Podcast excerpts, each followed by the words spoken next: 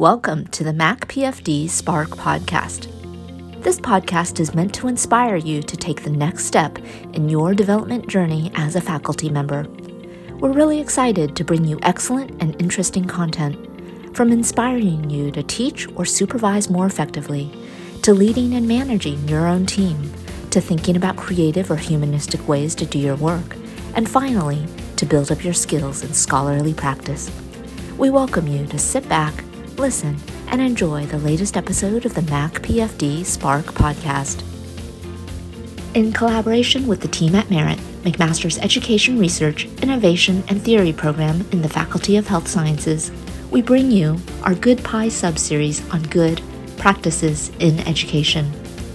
Our Merit scientists and scholars share their education research expertise with us so we can enhance our own teaching practices. We've included an infographic with each episode to summarize the highlights of our discussion. Join us for a slice of good pie. In this episode, we hear Dr. Jonathan Sherbino talk about his various experiences as a medical professional. He discusses topics related to his teaching career, how podcasting has affected him, effective teaching strategies, and much more. We hope you enjoy.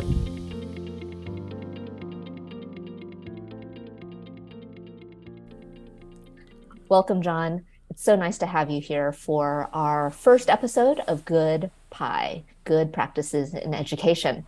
So, to start us off, I wanted to share a little bit of how I first got to know you because it is somewhat related to the podcast and being on a podcast. I got to know you because of your KeyLIME podcast. So, I can't remember exactly, but have you been doing the KeyLIME podcast for, is it 10 years now? Well, thanks so much, Ruth, for having me be a part of this. Um, yeah, the KeyLIME podcast is in its 11th year.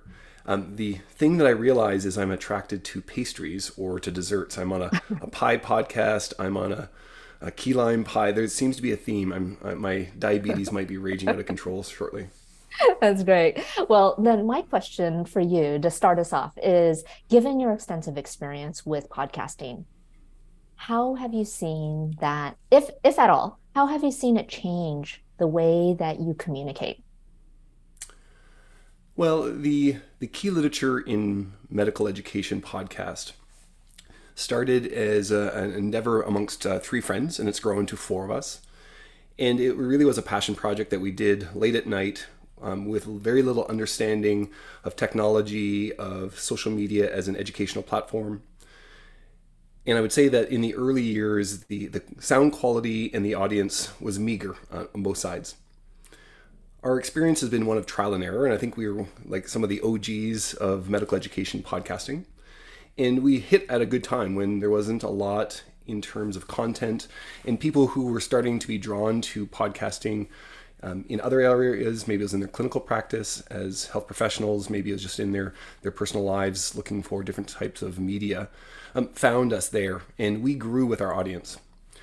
I think the biggest thing I understand now is the first conversations were conversations uh, amongst friends with the understanding that no one would ever listen to us. Uh, the KeyLIME podcast now has a, a, really large audience. We get about 300 to 400,000 downloads a year.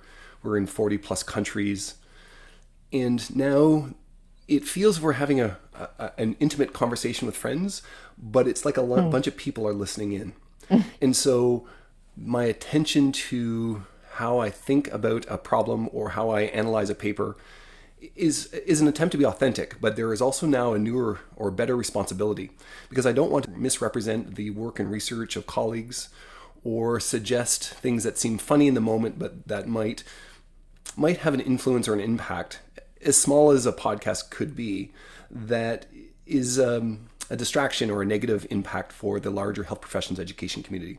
Mm. So I guess my my big take on that is I have a greater sense of responsibility and a fiduciary kind of commitment to that audience. They've they make time out of a busy professional life to to attend to our podcast and I want to reciprocate that and be thoughtful back it, strikes me most when I go to conferences and people come up and share anecdotes about how they were in violent disagreement with a, a thought that we had or, or an opinion I presented or and Others say, tell us these very poignant um, stories about how it was a precipitant for graduate studies, and we hear about how people embarked on PhD training because of hearing a podcast. And others talk about how we've, you know, been a, a colleague because they may not have that close community of other like-minded health professions educators at their own institution, but virtually they feel connected and a part of a, a conversation. Albeit, I guess it's a unidirectional conversation because although we get fan mail and lots, probably more critique mail than fan mail, um,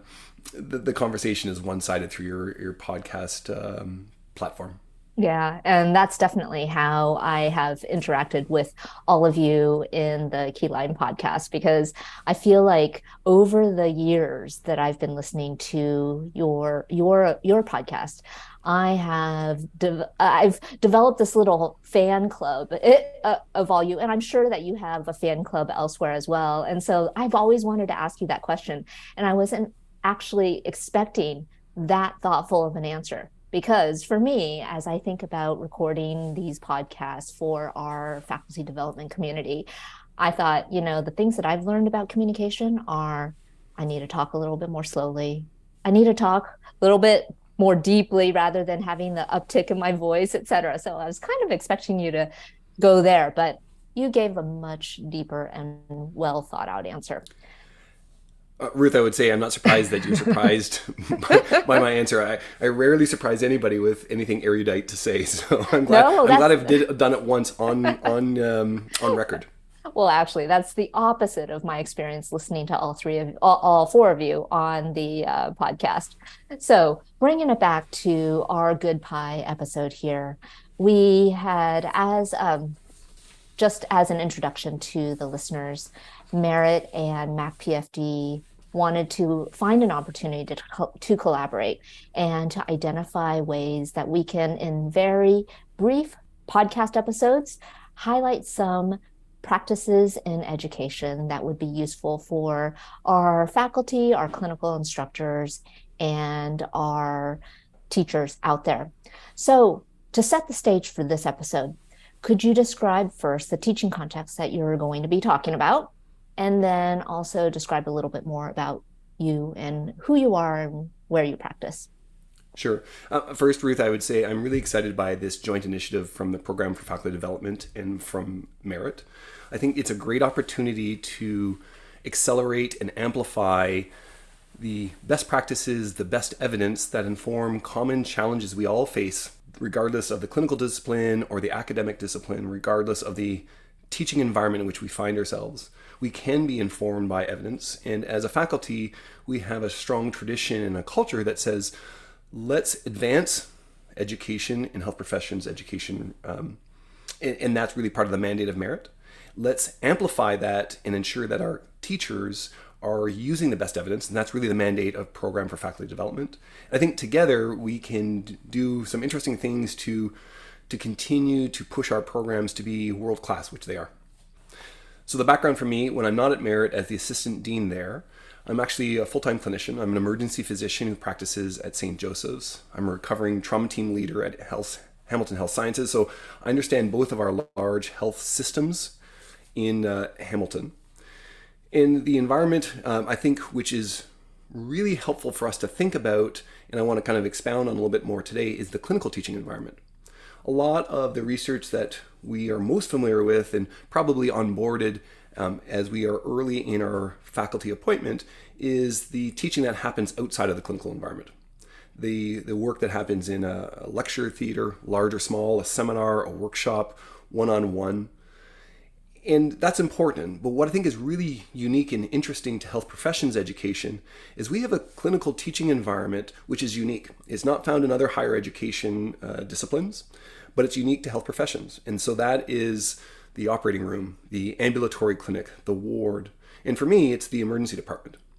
And what's common amongst all of these, which is different than our extra clinical teaching that we might see in a workshop or in a, a lecture, is that we have a competing or a parallel priority to ensure the best and safe care of our patients. And so we have these two streams wanting to serve our, our patients and wanting to serve our learners. Likewise, our environments are unpredictable and typically uncontrolled. Um, we make best work of serendipitous encounters with our patients or things that happen in the clinical environment to bring an authentic experience to our, t- our trainees. But we can't plan or control or try to ensure that we can structure in an organized or deliberate practice type of way those kind of encounters. We supplement um, with simulation, we supplement um, with education that happens outside of the clinical environment. But I think the most important piece for us to understand is at the end of the day, we should never think of a way to replace the priority and the really profound teaching that happens at the side of a bed or at the side of an examination um, mm-hmm. room or in the operating room or wherever it might be in that clinical environment. The ability for our trainees to learn from our patients is a really important and profound gift that our patients give to us. And it's something that we need to be really thoughtful for but there's ways that we can be more efficient and more effective in that environment. It's not a simple one to one transfer of what we do in the classroom to what we do in the clinic. That's a great setup. And thanks for sharing a bit more about your background as well. And I can immediately imagine that those clinical teachers, clinical instructors, those that are teaching in clinical settings with either individual learners or groups of learners will really find your practice suggestions helpful. So, start us off and share with us some good practices in education. What are some well, that you incorporate into your own teaching? Thanks, uh, Ruth. Um, I'll reference off the top some frameworks. Um, probably the most popular one is the one minute preceptor. Uh, another one is the SNAPS model. Uh, one that I developed specifically for emergency medicine is something called um, EDSTAT, Emergency Department Strategies for Teaching Anytime. Apologies for uh, a wordy acronym. And so there's a number of models that you can use. I don't want to focus too much on models on our during our conversation today, in that models speak to a rigidity or only a single solution. And I think you can find these very quickly. They're very intuitive, and most clinical teachers will recognize the utility or how they've already incorporated these elements. So I'll flag those as if you're very early into your teaching practice. Here are some frameworks or scaffolds that allow you to facilitate that one-on-one engagement with uh, training. What's common to all of them is typically the idea of getting a commitment from a trainee, providing some feedback on that, and then teaching a general principle. And that's really where you're going to see the commonality between all those frameworks. And there's some robust evidence that supports all of those. What I really want to talk about, I think, is four philosophies. And the philosophies I like better because they offer greater flexibility. They offer the ability to tailor the experience as a clinical teacher to the nuances of your of your clinic or of your ward, of your operating room or of your emergency department so that the nuances of which you wrestle with all the time, you can understand how to apply those. And the first one is you shouldn't have a static, one size fits all approach to your teaching. So I label this tailor your teaching. And really, what it requires is for you to understand who your learner is. Um, diagnosing that learner or that learner need is important. If you approach all learners as a common cohort, your effectiveness and your efficiency is going to be lost you might find um, the backgrounds that health professions um, uh, trainees come from are really varied and, and really quite remarkable um, generation to generation. And so you might be teaching to someone who has equal expertise in a specific content area. Or you might be assuming um, competence and be teaching at a level that's too high. And so it's frustrating to the learner because they don't have those foundational principles mastered. Or you might be teaching to an area of strength when really that trainee has a as a lacune has an area of greater priority in what they need to acquire during this clinical placement. And so if you understand, if you can diagnose who your learner is, then you can really tailor that encounter very specifically and very nuanced um, to the trainee. And that is going to maximize your time as a teacher so that you're not wasting time ineffectively um, in repetition or in areas that are too complex. And it's also going to speak to the trainee of the the attention and the the very nuanced way that you're engaging with them. And I think that will also reciprocate um, a greater commitment to learning from the trainee as well. What do you think about that, Ruth? Yeah, and that makes a lot of sense. As knowing your learner would best optimize the very limited time that you have in sometimes a very chaotic environment. So, not paying attention to those fundamentals around who is actually the learner to who, with whom you're discussing, that that's a great start. Uh, the next T I think about is targeting your teaching. And so many emergency physicians have been likened to golden retrievers that immediately, when they see a squirrel, go off in all directions. But I think the time pressure when we're serving both our patients and our learners are common, regardless of the discipline that you might be in. As a physiotherapist, as a midwife, um, as a neurologist, regardless of where you find yourself. No one's, I haven't met a clinical faculty member who says, wow, I have so much free time, how am I going to fill it up?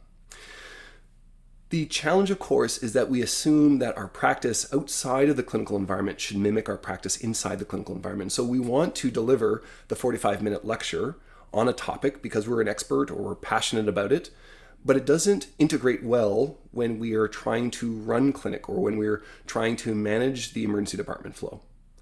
And so deciding that we are going to offer a very discrete teaching point within the confines, but we are going to return to these teaching points multiple times over the course of the day, the week, the month, the rotation, whatever that looks like. Cumulatively, you have the net similar delivery of information, but it's packaged in smaller aliquots so that it can fit inside the constraints of the um, the patient and the learner um, needs during that clinical environment. And so you don't need to replicate long um, discussions. In fact, it might be much more appropriate, just from uh, a working memory or a cognitive load a point of view, to have a very targeted teaching point that's limited, but that you return to and amplify and then build on over the course of the day, the week, the month. Mm. Yeah, when you were describing how we should target our teaching. Immediately i was thinking of the cognitive load issue and just with all the external stimuli that is facing a learner that as a teacher to be very specific. And I, I, guess that's it makes sense why we always talk about the clinical pearls because that that's a, essentially a, a way to target our teaching for a particular situation and context. Yep. Um, my third and next to last uh, T is to tag your teaching. There are faculty that have come to me and said, you know, I'm teaching my heart out, and nobody's acknowledging the that work I'm doing. And I think it's perhaps a, a two-way uh, responsibility. Our trainees are cued to say when I'm sitting down, when I when it's death by PowerPoint, or when there's some kind of prescribed reading, or when it's a demarcated period of this is the teaching session that's when the teaching happens. And that's not what takes place in our clinical environments. Teaching happens in parallel with patient care. That dialogue, that engagement, that probe, that provision of feedback, that modification of practice, that providing a tip, all of those are different type of teaching practices. Our learners might not be cued to them, and we might, not be providing the appropriate cueing. And so I think the, the third T is to tag your teaching the simple act of the teaching point on this case, the teaching point around this patient, the teaching point in this instance is three to five little words you add at the front. And it suddenly illuminates, oh, that's where the educational value, that's that's why I'm here as a learner in this clinical environment. I'm not just here providing um, patient care. I'm not just here having a clinical experience. I'm not just here because it's part of the prescribed curriculum there's actually education that's happening. Now, it might seem trite, but I have had a number of education fellows who've come to me and I said, I want you to do um, an A B type testing. I want you to do your regular teaching practice on day A, and then, then the following day, I want you to go to using the teaching point is, and just insert that in front of anything you think is an educational thing, and then find or tell me what the learner experience is when you survey at the end of the day. And uniformly, they go, wow, that second day was such a profound teaching day. I can't believe what's happened. Nothing's changed except you've a lot, uh, you've incorporated these tags into the rest of your day. And pretty quick, learners catch on, and it changes the whole discourse and the whole kind of interaction. And suddenly we have um, a better dialogue and a better kind of contract between learner and faculty about what is the, the, the teaching environment, what's the teaching contract that's taking place. It's uh, as you're describing this, it makes so much sense. And I love this suggestion because we sometimes take for granted that as we're traveling down a road, if we're just saying, oh, okay, take in the surroundings, that's one thing and that's kind of like our approach to just teaching and you know sharing our wisdom at any point in time however for tagging or signaling to another or signaling to learners that this this teaching point is x it's like pointing out on our our road or on our journey the specific thing that we want them to pay attention to. And so I love that idea of signaling to the learner so that they are then able to pay attention to that particular point and to be able to sift through all the inputs that they receive and to focus on these targeted or tagged teaching points. I like that. Yeah, I hope there's not too much of an eye roll from the audience around this. It sounds a little trite. I think where it can be most profound is when you say, the teaching point on this case is this I'm going to role model for you how I think best practices around X, Y, or Z is going to take place our trainees are watching us practice all the time, and that's probably the most powerful type of teaching we're doing. But when we articulate it out loud, it opens up that observation um, element and it opens up what's happening between that dyad, that teacher learner um, connection. And so, you know, it, it, sounds trite to say, but I would encourage people just try some A B testing and see what happens mm-hmm. in your own teaching practice and whether it does not create a, fresh perspective for you as a teacher or for mm. your trainees and whether it maybe not validate your own teaching practice a bit more no i think it's great and uh, I, I appreciate that point because i've also seen that in my non-clinical teaching experience as well how that that tagging approach could be very useful and um, effective um, my last T, I think, is probably the most important one hard to operationalize. I, I do have uh, a reference that I hope you will add to the infographic that goes into a whole literature review around it. Oh, and the okay, last great. one is the last T is trust. That we really have to be thoughtful about how to build trust with our students so that they can be vulnerable and that we can demonstrate vulnerability towards them. In the absence of trust, the clinical teaching environment can start to feel performative, where students don't feel safe to acknowledge their own um, learning needs or their limitations. They don't feel safe to to perform and then receive feedback that helps them get better. Um, they feel that they must achieve. They probably are not feeling comfortable or safe with how to practice and to acquire improved competence in the various competencies that they're having an opportunity to to learn and to acquire in that clinical environment. And it's really not this building of trust is not just a one way street. Um, we build it by being vulnerable and allowing our trainees to see what we don't know and for them to see the areas that we're continuing to work and grow on. And if we can nurture that trust, um, the teaching that we do becomes so much more supercharged, so much more efficient and effective because we break down the inherent barriers where trainees feel um, in that clinical environment they need to already demonstrate the acquisition ability rather than recognizing they're there in the clinical environment to acquire a, a competency that they don't have as a novice. That's incredible, John. And I really appreciate that fourth point because I'm thinking back to the three initial T's that you've recommended in tailoring your teaching, targeting your teaching, as well as tagging your teaching. And I see those as primarily strategies that an instructor uses to then disseminate or communicate information, and how important it is for us then to also be open to that bidirectionality that you're describing, where we can incorporate all these techniques into our own teaching practice and yet not have receptivity from the learner. So I really appreciate that reminder that yes, the fourth component, which then undergirds all these techniques or teaching approaches, would be also the need to have trust from the recipient or the learner in order to then promote learning. So thank you for that. Thanks, Ruth. So, given the four T's that you have shared with us today. Do you have any examples of how you've incorporated that? I know you've already included some some examples of uh, just tagging your teaching, but do you have any examples of how you've seen the, these approaches come to life in your own clinical practice? I'm going to put on the imprimatur of, of a master teacher, which probably reigns a little false when I think about myself. So I would admit that I'm a teacher that continues to learn, and my students will tell me that, you know, on my best days I'm mediocre, and other days there's a different version of that. And so I don't say this with any kind of sense of I've figured it all out.